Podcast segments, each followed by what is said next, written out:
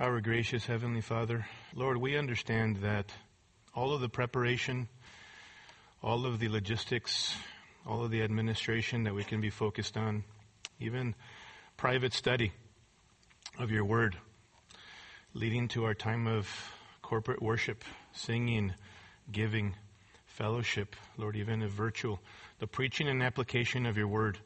None of it will go anywhere unless your Spirit works in our hearts and lives. So, Father, we pray even now as we've already begun to focus our thoughts on Jesus Christ, His person and His work by our brothers up here and our sisters who have led us into the presence of our glorious Christ. I pray that you would empower us by your Spirit, the preaching of your word as well as the application of your word. Help us, Father, this morning by your grace to be not only hearers of your word, but those who are doers of your word, who apply your word to our hearts and lives. We pray in Jesus' name. Amen. Amen. We'll open your Bibles to Mark chapter 9. Mark chapter 9, verses 30 through 37 is our text for this morning. Mark chapter 9, verses 30 through 37. We've been working through this wonderful gospel, the gospel according to Mark, um, learning about the person and the work of our Lord Jesus. And we're here in this wonderful passage, Mark 9, 30 through 37. Let me read it for us.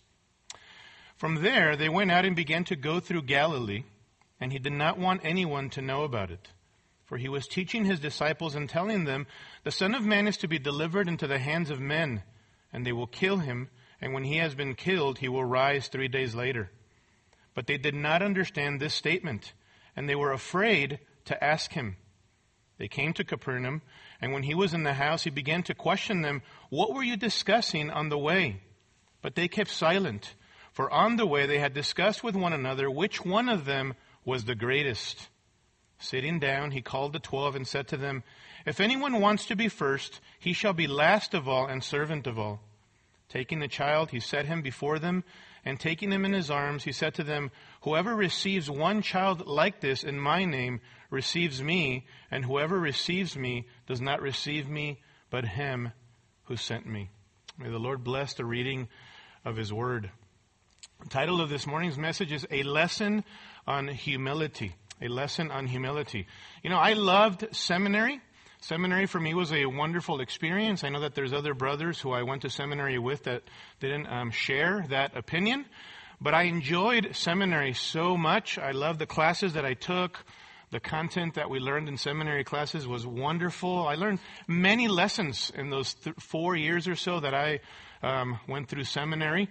Um, just the value of hard study, hard work, and theological studies. Um, the value of finishing something that I had started again and again and again, obviously. Um, it was wonderful to sit under the men that I got to sit under. Uh, men who were godly Christian men, some of them Bible translators, missionaries, present or former pastors who uh, their mission now in life was not only to pastor and to have their own ministries, but they were devoted to training uh, men for the work of the ministry. I love sitting under those men, and I learned great lessons from them about prayer and the importance of prayer, private prayer and ongoing prayer and corporate prayer. I learned the lesson of devotion to the Word of God. I learned lessons about cultivating the right kinds of character from within, walking with integrity and the importance of that. The importance of, of loving the flock and being, uh, having that balance of speaking the truth, yes, but in love. The lesson of enduring in ministry um, and cultivating the right kind of philosophy of ministry. Learned so many lessons from the men at the seminary, and I was so, so grateful for that. But, as much as I love my seminary experience, I didn't get to experience what the disciples got to experience. Because you see, the disciples, as we've been learning in the Gospel of Mark, went to the ultimate seminary with the ultimate master teacher, the Lord Jesus Christ. And boy, did he teach them some lessons, didn't he? As even they get, he gets prepared to go to the cross, to go to Jerusalem, there are lessons that he continues to teach his disciples.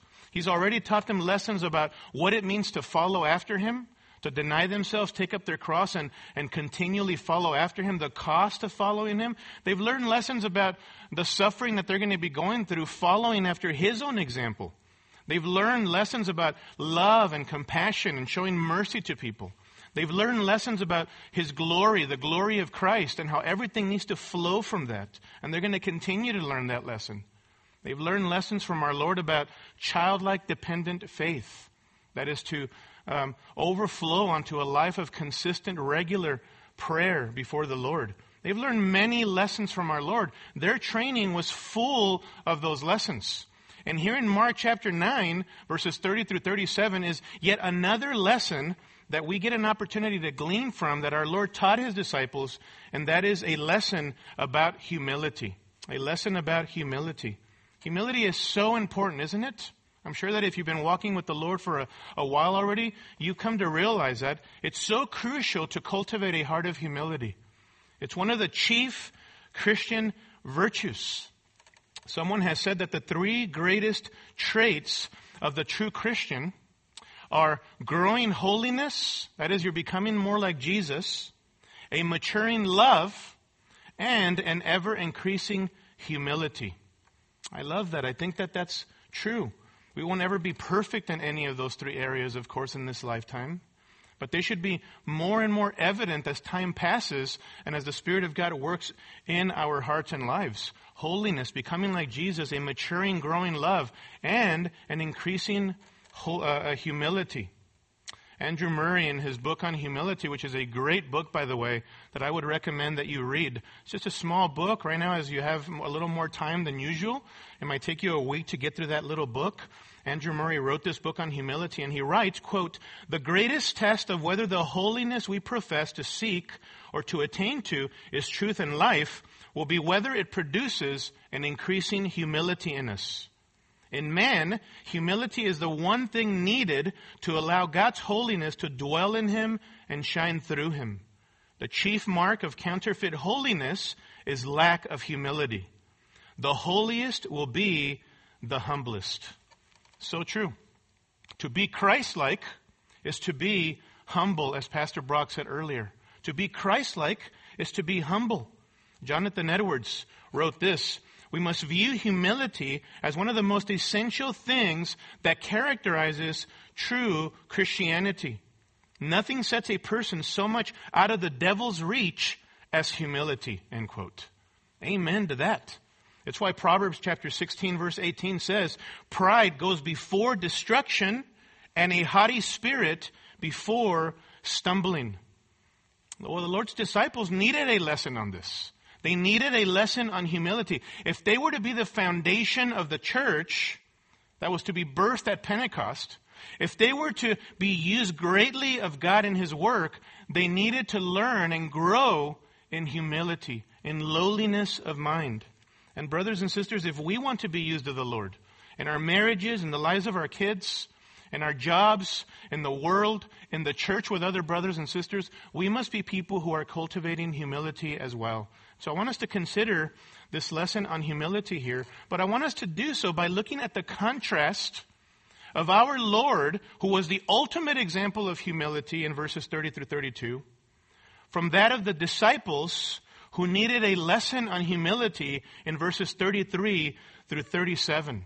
And my prayer has been that each of us might consider ways that God is calling us to humble ourselves before His presence, to cultivate greater humility in our hearts and lives. You know, C.H. Spurgeon said that there are two types of Christians. Those who humble themselves or those who are being humbled. Right? And I pray that we would be the former. Those who, by the grace of God, humble ourselves before the mighty hand of God rather than being humbled.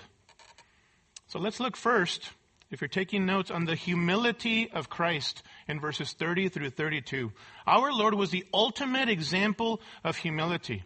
In fact, at the end of Matthew 12, he invites people to come to him. Why? Because he is gentle and humble of heart, and you will find rest for your souls. That's what Jesus said about himself. And that, if any other human being would have said, that is arrogance, but in the case of our Lord, it was true. He was the ultimate example of humility. And what we see here is the humility of our Lord set in contrast to the pride of his disciples. First, we see the humility of our Lord in his eagerness for privacy. His eagerness for privacy. Look at verse 30. From there, that is the northern part of Palestine, where they've been for a while, From there, they went out and began to go through Galilee. And the sense of the grammar there that he began, they began to go through Galilee is that they weren't prolonging their stay anywhere. Jesus is seeking isolation with his disciples in order to invest into them because of what is coming, because of their journey to Jerusalem and what is going to take place there. And the text tells us that he did not want anyone to know about it. He wants personal time with his disciples. But also, I would submit to you, as is the character of Christ throughout the Gospel of Mark, that Jesus not only is looking for personal time with his disciples, but he doesn't want the superficial publicity. Jesus was never overly enamored or enamored at all by the attention that he would get. Jesus was not about getting attention, inviting attention, wanting publicity, wanting popularity. And I love this about him. Because there are people in our culture, if you survey our culture, that are so concerned with popularity, so concerned with publicity, so concerned with those things. Even false teachers presently, in the midst and in the face of a crisis that we're experiencing, heralding themselves as the ones who have the answer, the prophetic answers, and asking people to give them money and give them accolades and all of that if they want answers to the current crises and why things are the way that they are. People in our culture crave popularity, crave fame. But Jesus, though he deserved all fame, all popularity, all glory, and he was worthy of it, did not seek it out. He was the ultimate example of humility. We also see the Lord's humility in his expressed purpose. His expressed purpose. Look at verse 31. For Jesus was teaching his disciples and telling them the Son of Man is to be delivered into the hands of men, and they will kill him, and when he has been killed, he will rise three days later. This is what he was continually teaching them. That's the sense. He didn't only tell them once or twice, but he was continually teaching his disciples about what was to befall him in Jerusalem in five, six months from the time that he says this. His coming suffering, his death, his resurrection was coming. This was the ongoing subject matter of the Lord's conversation with his disciples. This is not the first time that Mark records Jesus speaking to them about this. If you turn back in chapter 8 and verse 31, notice that it says there that he began to teach them, his disciples, that the Son of Man must suffer many things and be rejected by the elders and the chief priests and the scribes and be killed and after three days rise again. He was continually teaching them these things. And in Mark chapter 10 and verse 32, they were on the road going up to Jerusalem and Jesus was walking on ahead of them and they were amazed and those who followed were fearful. And again, he took the twelve aside and began to tell them what was going to happen to him, saying, verse 33, Behold, we are going up to Jerusalem, and the Son of Man will be delivered to the chief priests and the scribes, and they will condemn him to death, and will hand him over to the Gentiles. They will mock him and spit on him and scourge him and kill him, and three days later he will rise again. So this, this subject matter of his suffering, his death, and his resurrection is the ongoing topic that Jesus is having with these disciples. Now, as we've said before, the disciples are having a very difficult time getting their arms wrapped around this suffering Messiah.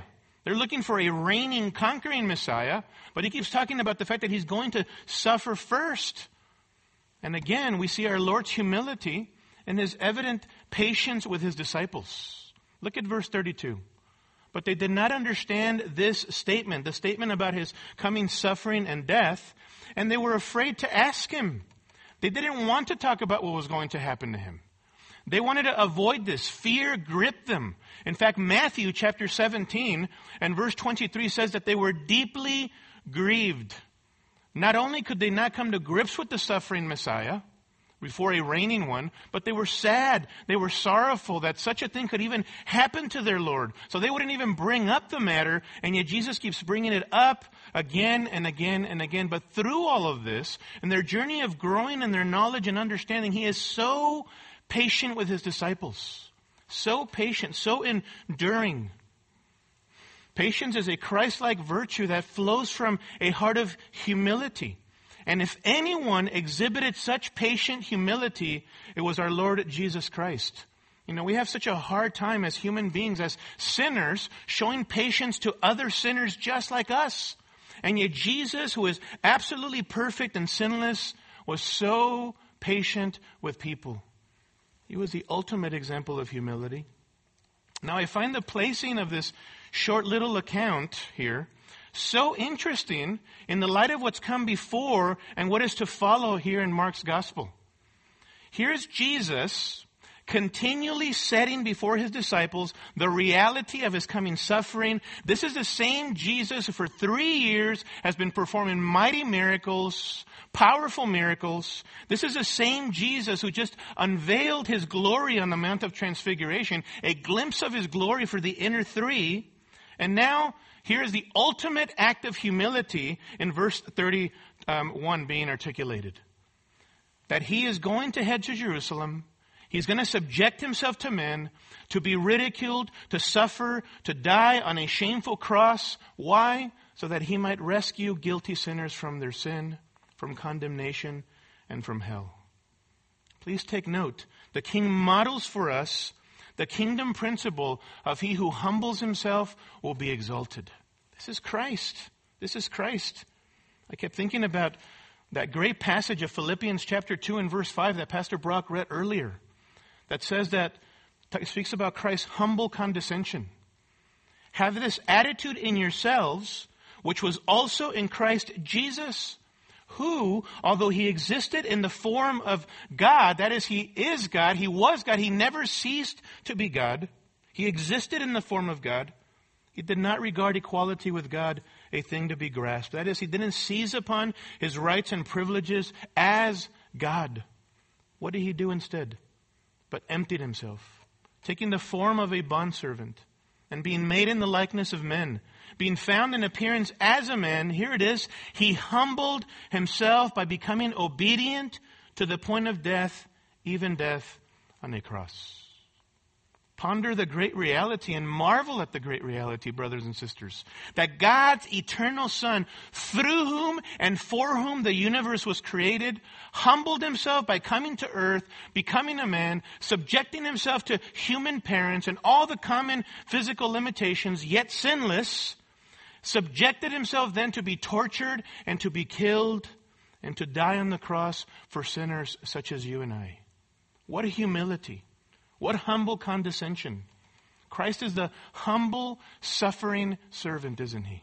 May we worship him for who he is. But now, with Christ in mind and his humility in mind, let's look at the contrast. What about the disciples?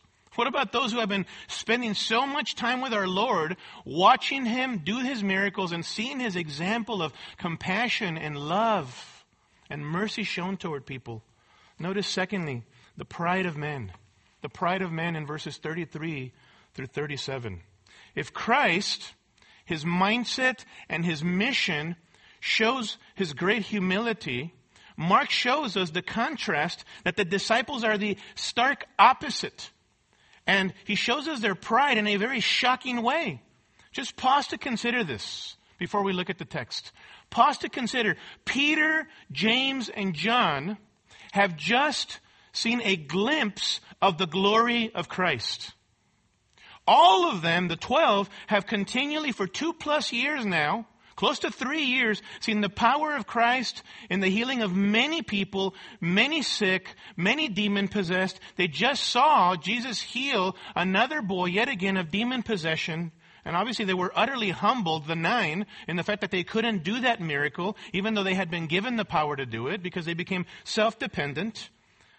Think of that context. And on top of all of this, Jesus keeps continually talking about the subject matter of his suffering, of his death for sinners on the cross.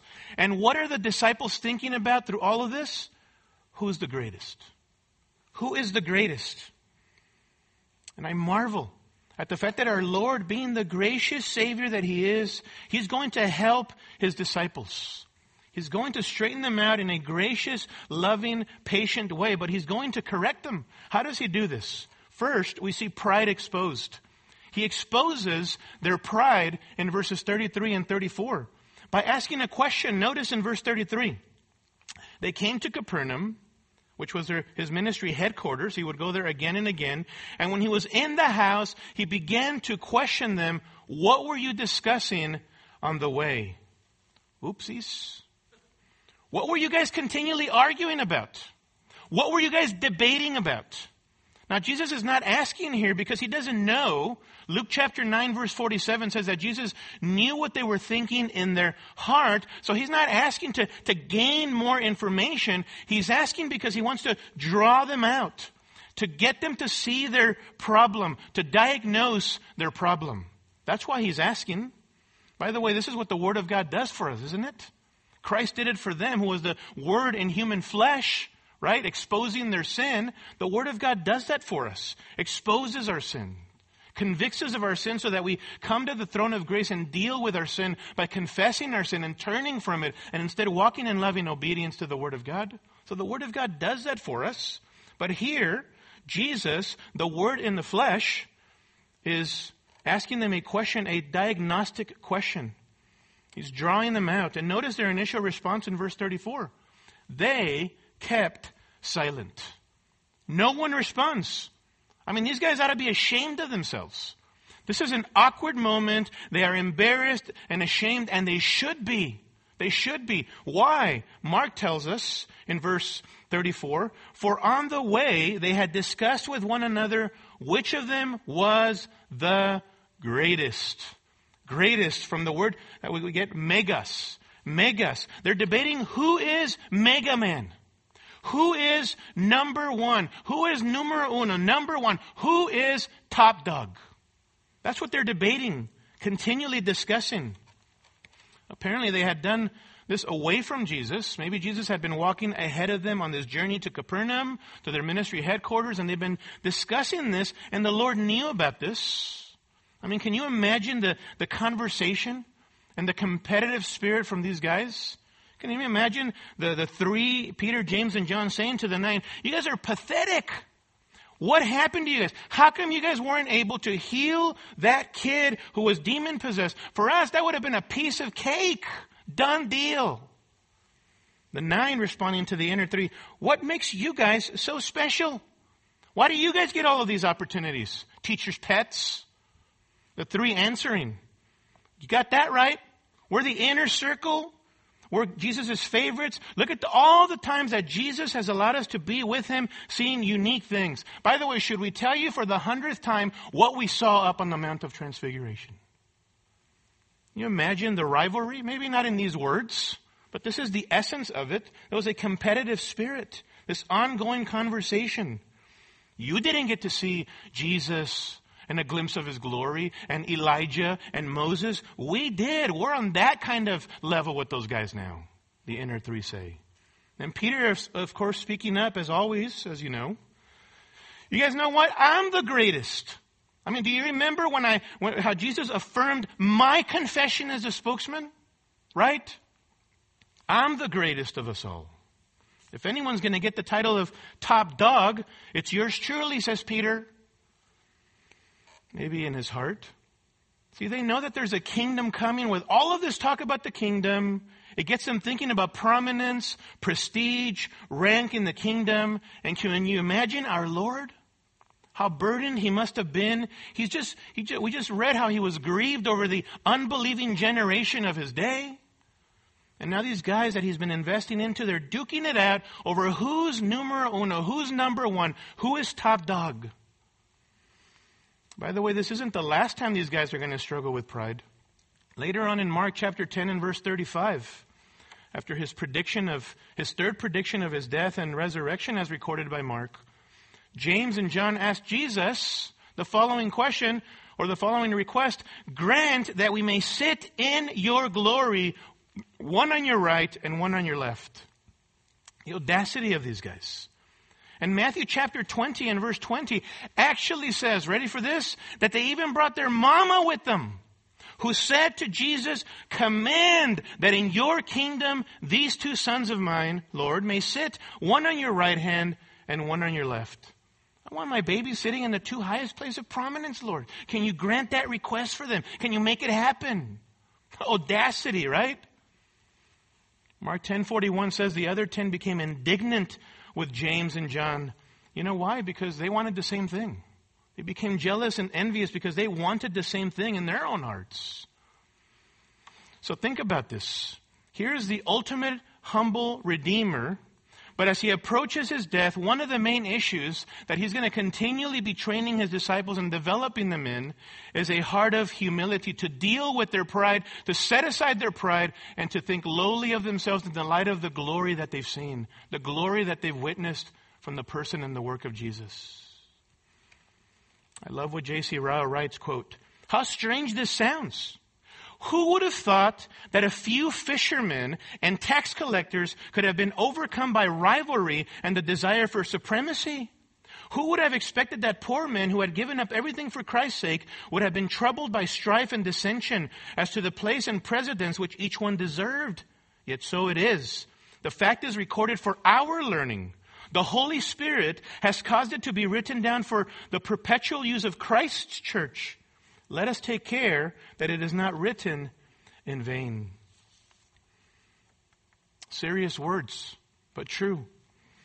In other words, the contrast here of the pride of the disciples from our Lord's humility is written for as a lesson for us, beloved brothers and sisters, who read these accounts. Because the danger is, you see, you see, that we read these accounts and we look at the example of the disciples and we think to ourselves, boy, those guys were sure were knuckleheads. If I would have been there, I would have been different. No, you wouldn't have. No, you wouldn't have. And I wouldn't have either. What did they do? These men saw the power of Christ throughout their journey with Him in their life with Jesus, and they were yet continually afraid, continually anxious all the time. Don't we do the same? Haven't we seen the power of God at work in our lives in our Christian journey? Over and over again, His provision, His care, His protection, all of those things, and yet we live in fear and we live in anxiety, thinking that He's not going to care for us anymore. He's not going to protect us anymore. We live atheistically, even if we don't, we would never say that. As if there is no God. They were given spiritual ability to do the work of the Lord. And yet they failed to do it many a time because they trusted in themselves. Don't you and I do the same? Haven't we been given every spiritual blessing in the heavenly places in Christ? We've been given the, Holy Spirit to permanently indwell us, spiritual gifting, everything that pertains to life and godliness, God's Word, God's church, God's people. We've been given everything, and yet oftentimes we become self-dependent, self-trusting. We doubt in His ability to help us accomplish the good works that He has set for us to do. We doubt Him. Listen, all of these are subtle forms of pride. Brothers and sisters, pride is a devastating sin. It's been around from the very beginning. It was pride that led Satan to fall. It was ultimately pride that led to the fall of Adam and Eve in the Garden of Eden. It is pride that caused David to sin. Pride is a root sin. It lies at the heart of every other sin that we can commit. And it's very subtle, isn't it? Like a friend of mine used to say and still says, be careful with pride. It is so subtle. Pride is like bad breath. Everyone knows you have it except you. I like that. Pride is so subtle. We manifest pride when we think of ourselves better than others, constantly comparing ourselves to other people, measuring ourselves in comparison to others rather than Christ. We manifest pride when our needs become more important than meeting the needs of those around us because we've elevated ourselves to a point where we are higher than other people. Thus, our needs are more important. We manifest pride when we think we deserve better circumstances than we're getting. That God owes us better circumstances. That somehow God has promised a suffer free life, trial free life, which He hasn't, as we've learned. But there's a cost for following after Jesus. Salvation is free, but discipleship, ongoing following of Christ, is costly. But we have the Spirit of God that empowers us and the grace of God with us. We manifest pride when we don't trust God because we can't control our circumstances or because we have questions that are unanswered. Conversely, it's the mark of a humble person who trusts God Because we realize that even though we might have questions, there's somebody infinitely greater, infinitely majestic, who has all wisdom, who is always good, who is always just, and we can trust him. He never fails. He is absolutely faithful. We can trust him. And that's what a humble Christian does. We show pride for those of you who do not know Christ. When God continues to call on you to turn from your sins and to trust in Jesus Christ, and you willingly choose to spurn God's free gift of forgiveness and salvation found in Jesus Christ alone. The heart of unbelief is the proud heart. The proud heart. Because we don't want to give up our sin and embrace God's free gift of forgiveness in Jesus, in Jesus Christ. Excuse me. So these are all forms of pride.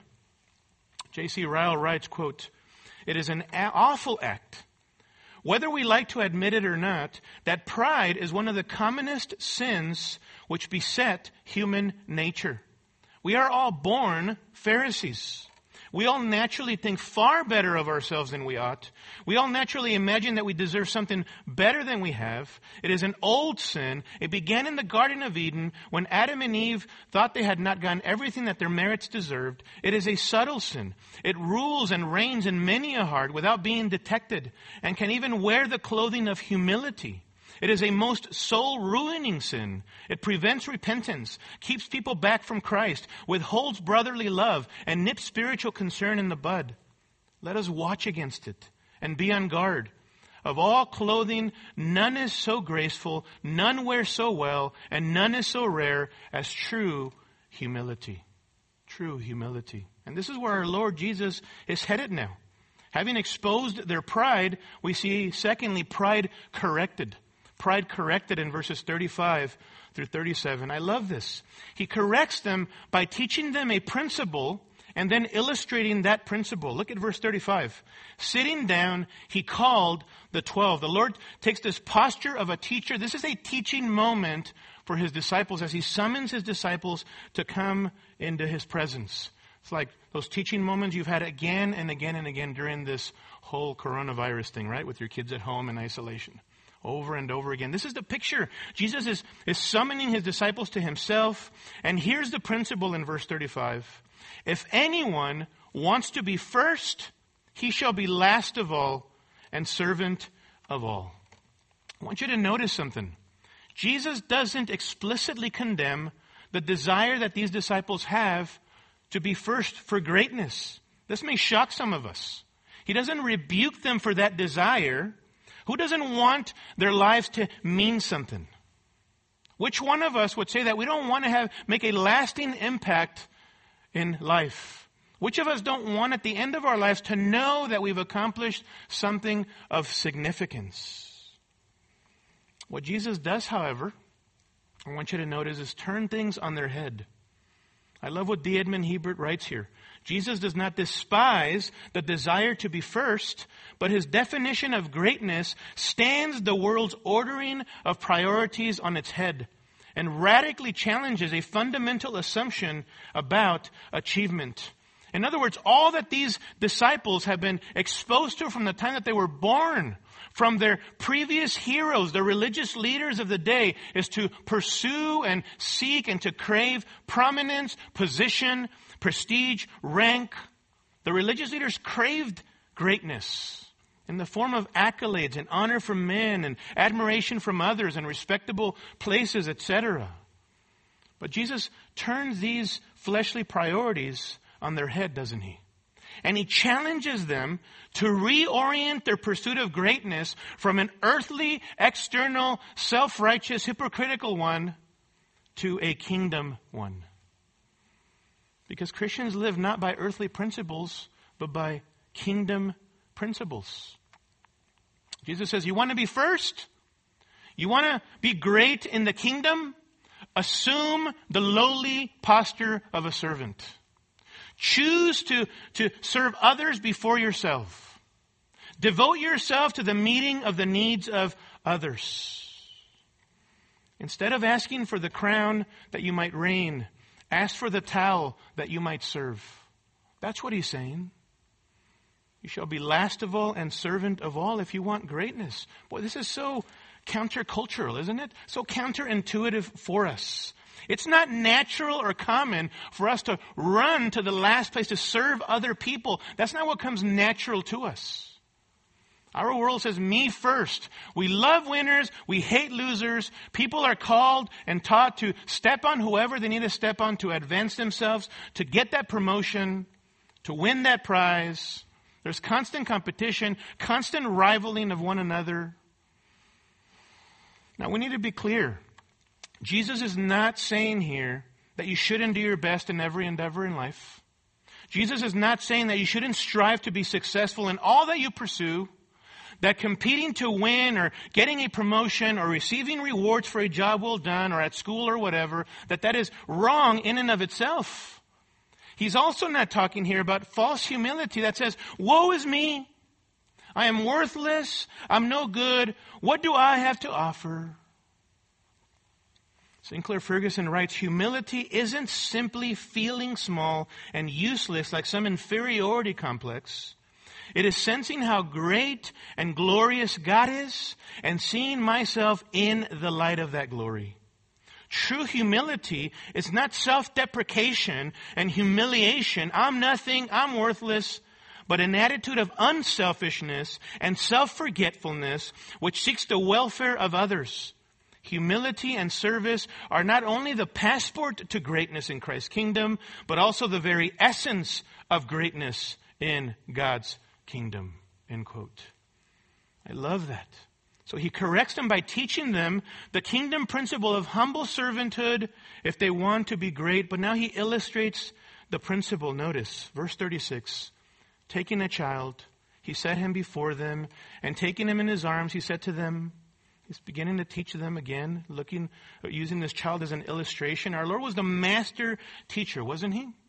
Because what is true about a child, and by the way, this is a young child, most likely, a toddler or a little infant. Jesus takes him, coddles him in his arms, sets him before them. Picture that. Picture that. What was true of a little child like that? They are vulnerable, trusting, dependent, unassuming. They don't boast of great rank or position or prominence. Some of you are laughing this off. Sure, eventually they begin to fight for those, right, when they get smart enough that they want to rule the joint. But when a child is young, they are dependent. They are of humble posture. They are needy. They look to you for what they need. Now, Jesus is not talking here about a literal child. Notice what he says in verse 37. Whoever receives one child like this, He's not speaking of a literal child, but one like this. In other words, of the character of humble posture as this little child. In fact, in the parallel account of Matthew 18 and verse 3, he said to them, Truly I say to you, unless you are converted and become like children, you shall not enter the kingdom of heaven. And then he clarifies what he means by like children. Whoever then humbles himself as this child, he is the greatest in the kingdom of heaven. Jesus is saying if you want to enter the kingdom, you want to be saved, you want to become a Christian, you must humble yourself as a little child. Not her- heralding your great accomplishments, but dependent. Dependent. It's the kind of heart that Jesus mentions in Matthew 5 3 in the Sermon on the Mount when he says, Blessed or happy are the poor in spirit, for theirs is the kingdom of heaven. It's those who humble themselves, who recognize their spiritual bankruptcy, that they have nothing to offer God, that they are sinners who have nothing to offer the Lord but their sin, and instead trust in Jesus Christ. It's those who humble themselves that way who can inherit the kingdom of heaven, who can be saved from their sins. But then Jesus expands on this. He's not just illustrating the kind of attitude we should all possess, but how we should act toward one another and treat one another as children of God. Look at verse 37. Whoever receives one child like this, in my name, that is with the motive of, of my glory, whoever receives one child like this in my name receives me, and whoever receives me does not receive me, but him who sent me. Whoever receives, it means to, to welcome, to embrace, to show kindness to. It's closely related to Jesus' statement in verse 35. The kind of attitude that, that puts others before yourself. The kind of attitude that is devoted to serving others first. The kind of attitude that, that takes delight in being kind to others and meeting the needs of others, even the least of these. What he's saying is that rather than having a high view of ourselves, rather than having an attitude of pride, we must assume a posture of humble meekness. And not only for our own, not for our own glory, but with the motivation of God's glory. How gracious of our Lord. Not only to show them and us the attitude that they should have, but also how to act toward one another in humble service. R. Kent Hughes writes, quote, Today we live on the other side of these great events, but the church is in great need of deliverance from these very attitudes. There is a mindset that defines ministry as a kind of lordship, sitting in the honored seat, being the feted guests at luncheons, speaking to vast throngs, building monuments and collecting honorary titles. This type of attitude values being served. For those caught up in such thinking, Christianity exists to give me eternal life, to increase my physical health, to cuddle my body, to enlarge my power, to elevate my prestige. End quote. I love that. That last part especially because there's a subtle form of pride that manifests itself in a me first attitude that is committed to self exaltation rather than exalting the glory of Christ. But see, for us who are Christians, brothers and sisters, for those of us who are the children of God, who are kingdom citizens, we live by kingdom principles following after the pattern of our Lord Jesus Christ. Amen? That is what we need to be about. Now, how do we cultivate a heart of humility? How do we cultivate a heart of humility? I want to give you three primary things, okay? There are many others that we can work through, but hopefully these are helpful to you. One, keep your eyes focused on Christ. Fix your eyes on Jesus Christ. Amazingly so, the disciples took their eyes off of Christ, even though they've seen the things that they've seen, and even the glimpse of His glory on the Mount of Transfiguration. They've seen His power, His compassion, all of these things. That is what would have kept them humble if they implemented that high view of Jesus, fixing their eyes on the great one so that they're not focused on themselves.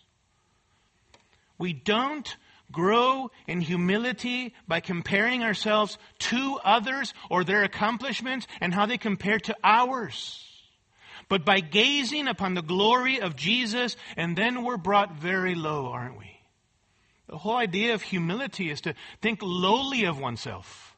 Not again in a self-deprecating way, like I'm not worthy, I'm nothing, but we think lowly of ourselves because we are beholding the glory of God, and then we, ha- we can have a proper assessment of self. John Owen wrote, quote, humility is the proper estimate of oneself. It's to think rightly of oneself, to think of oneself, ready for this, in the light of who God is in his infinite glory, end quote. That's it. That's it. It's like going to the Rocky Mountains or Niagara Falls or the Grand Canyon, one of these great sights of, of nature. You don't walk away from those places feeling really good about yourself, right? You don't walk away from those places having a high view of yourself. You walk away in wonder and amazement at the fact that God could create places like that, and boy, how miniature we are. So it is with beholding the beauty of God on the pages of His Word. We are brought very low, and we become more and more humble people. So if we want to cultivate humility, Growing our, let's, let us grow in our knowledge of our great God through the pages of His Word. Read God's Word. Spend time meditating upon God's Word, beloved. Spend time memorizing God's Word, especially for most of us who have more time to do that right now. Spend time reading good books like, like um, Knowing God by J.I. Packer, Knowledge of the Holy by A.W. Tozer, the Attributes of God by A.W. Pink. There are so many books. If you want recommendations, email the elders, email the pastors. We'd love to give you recommendations. This is, of course, in addition to the Word of God. Second, this gazing upon God will lead to us devoting ourselves to serving others. You want to cultivate humility in your life? Devote yourself to serving other people. Humble people are servant minded people. Because as Pastor Brock read earlier from Philippians chapter 2, humble people put the needs of others before themselves as more important than their own. Philippians chapter 2, verses 1 through 4. John MacArthur writes Greatness is not determined by status, but by servanthood. I love that. And who was the ultimate example of that? The Lord Jesus Christ, wasn't he? He humbly condescended. He being the exalted Son of God, the eternal exalted Son of God, willingly, joyfully set aside his divine privileges in heaven to come to earth. Why? To serve sinners such as us. To die for sinners on the cross. He came to serve. Matthew, uh, Mark 10, 45. For the Son of Man, namely Christ, did not come to be served, but to serve and to give his life as a ransom for many. Wow, that's our Lord. We need to follow his example. Even now, in hard, challenging times, yes, consider ways of serving other people because the common thought is the opposite, right? You know, this whole virus thing is really hard. I got my own problems. I got my own worries. I got my own family, my own assets um, to take care of and to make sure that they're procured, to pr- protected. But listen, God doesn't give us a pass on not being others minded during this time. He doesn't give us a pass. We're kingdom citizens. So even now, are you mindful of the needs of other people around you? How mindful have you been of the needs of your spouse through this time? How mindful have you been of the needs of your kids during this time? How mindful have you been of the needs of your extended family that God in His providence has allowed you to be a part of? How mindful have you been of them to ask them how they're doing? To look for opportunities, if they're not safe, to bring the, the good news of the hope of Jesus to bear upon their thinking and their mentality and their outlook. What about other Christians? Have you been in regular contact with other Christians, looking for opportunities to care for people, to serve others, not just physically, but also just spiritually by way of encouragement? That's a heart of humility manifested in service, brothers and sisters. What about your neighbors? How mindful have you been of your neighbors, your friends, your coworkers, making yourself available to serve them and shine the light of Christ upon that situation with that friendship or that particular um, acquaintance that you have? See, we can get so wrapped up in our own hardship, our own struggles, all the while forgetting about other people around us. But I don't know about you, but what I've found is that when I'm mindful and devoted by the grace of God to caring for other people, you know what? It's not that my problems go away, but God grants me the grace to realize that I don't have it so bad. And another thing, I am not alone in those struggles. That's what happens. Three, three, cultivate humility through regular and consistent prayer. Cultivate humility through regular and consistent prayer. Nothing shows greater humility than our devotion to prayer, especially during these times. Because when we come to God in regular and consistent prayer, we are acknowledging that we are dependent upon Him and that we need Him, that we need His care and His protection and His perspective. You know, people ask, does prayer change things? I think it absolutely does, and it especially changes us. It changes our perspective, doesn't it? Our outlook on life. Prayer humbles us as we're on our knees before our Heavenly Father, asking for His help, abiding in His presence. And beloved, I believe that one of the things that God is doing right now is humbling us in the face of this current crisis that we face. Everything is on pause to remind us of what's most important. And some of us are not very comfortable with silence and solitude for the wrong reasons. Not because we should all long to be together. We should all long to, for things to go back to normal in one sense so that we could be in regular fellowship because that's what the church is. There, it's the gathered people of God. That's a, a pure, wonderful desire. But others of us are just not comfortable with silence and solitude before the Lord. That's the honest reality.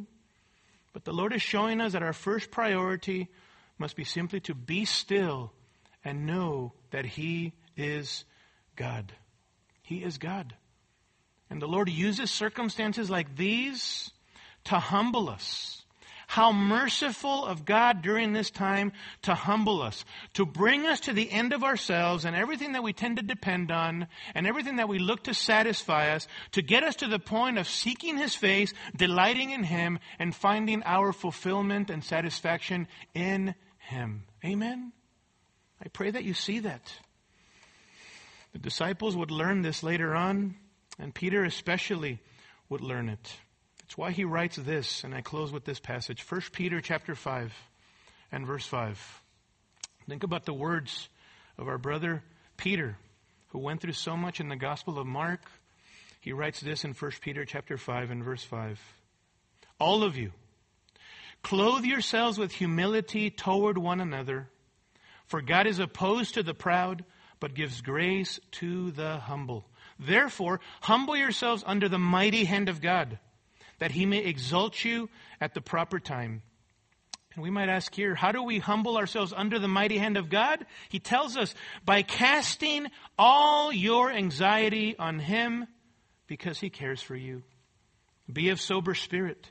Be on the alert. Your adversary, the devil, prowls about like a roaring lion seeking someone to devour. But resist him, firm in your faith knowing that the same experiences of suffering are being accomplished by your brethren who are in the world. And after you have suffered for a little while, the God of all grace, who called you to his eternal glory in Christ, will himself perfect, confirm, strengthen, and establish you. To him be dominion forever and ever. And all God's people said, Amen. Father, thank you for the humility of your Son your eternal Son who came into the world to save sinners such as us. Father, help us to follow his example, his mindset, his heart, and his priorities. He came to seek and to serve. Father, help us to have that mentality as your people, we pray in Jesus' name. Amen. Scripture quotations taken from the New American Standard Bible. Copyright by the Lockman Foundation.